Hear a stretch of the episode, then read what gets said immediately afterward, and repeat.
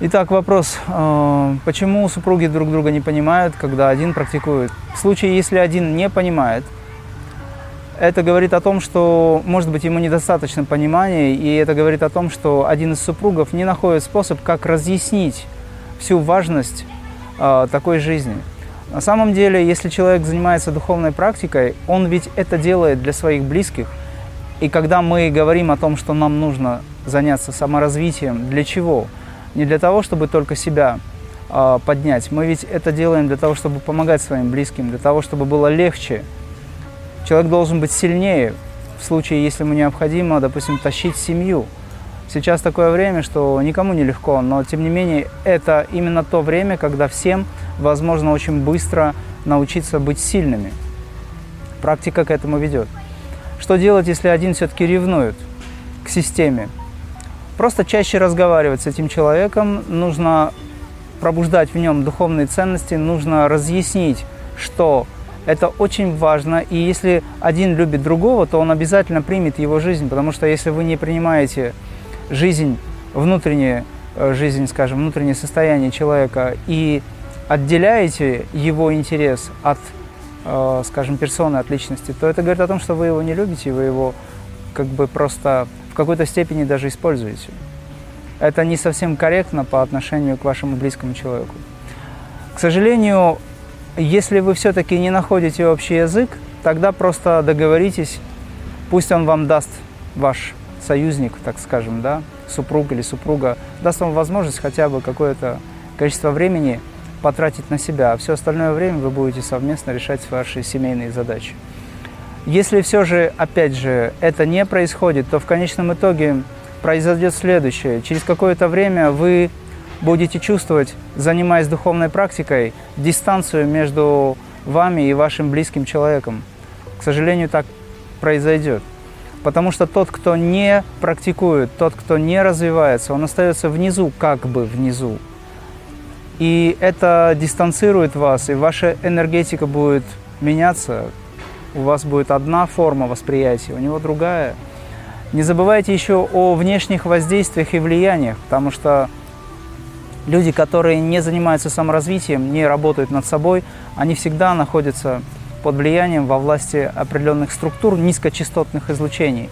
Скажем так, низший астральный план, он всегда влияет. И зачастую неприятные мысли или идеи так называемые, они приходят не из вас, они приходят извне. А человек, который подвержен этому всему, если у него нет такой формы осознанности или силы, да, э, концентрации на какой-то идее, он может быть под воздействием. И, как правило, через таких людей начинает влиять на тех, кто практикует. Этот вопрос надо сразу для себя определить. Если люди не находят общий язык, то, естественно, интересы будут разными. Человек, который занимается саморазвитием, он движется вглубь себя, и его мир становится более объемным. Интересы меняются, и старые привычки или привязанности, они просто отваливаются. Это может привести к тому, что вы перестанете чувствовать своего близкого человека так, как раньше, потому что у вас интересы будут разные. Тот человек, который рядом с вами, не занимающийся, скажем так, он будет оставаться там, где он остается, а у вас будет все меняться. Что в этом случае делать? Нужно пробуждать сострадание и нужно относиться к вашему близкому человеку с безусловной любви, естественно, и стараться уделять ему больше внимания, больше э, возможностей да, давать ему для вашего общения, даже если это вам не интересно. Например, когда к вам ребенок э, подбегает и говорит о том, чтобы вы с ним поиграли, ваш ребенок, которого вы любите, вы же не отказываете ему, э, не говорите ему, нет, я не хочу, мне не интересна твоя игра. Вы идете на предложение, соглашаясь, потому что это ваш ребенок, и вы уделяете ему внимание. Вы можете сделать то же самое с вашими близкими людьми. Но внутренне вы будете чувствовать, что вы отдаляетесь, конечно же. Точнее, ваш принцип единства, он сохраняется, но отдаляетесь во внешнем, потому что интересы разные.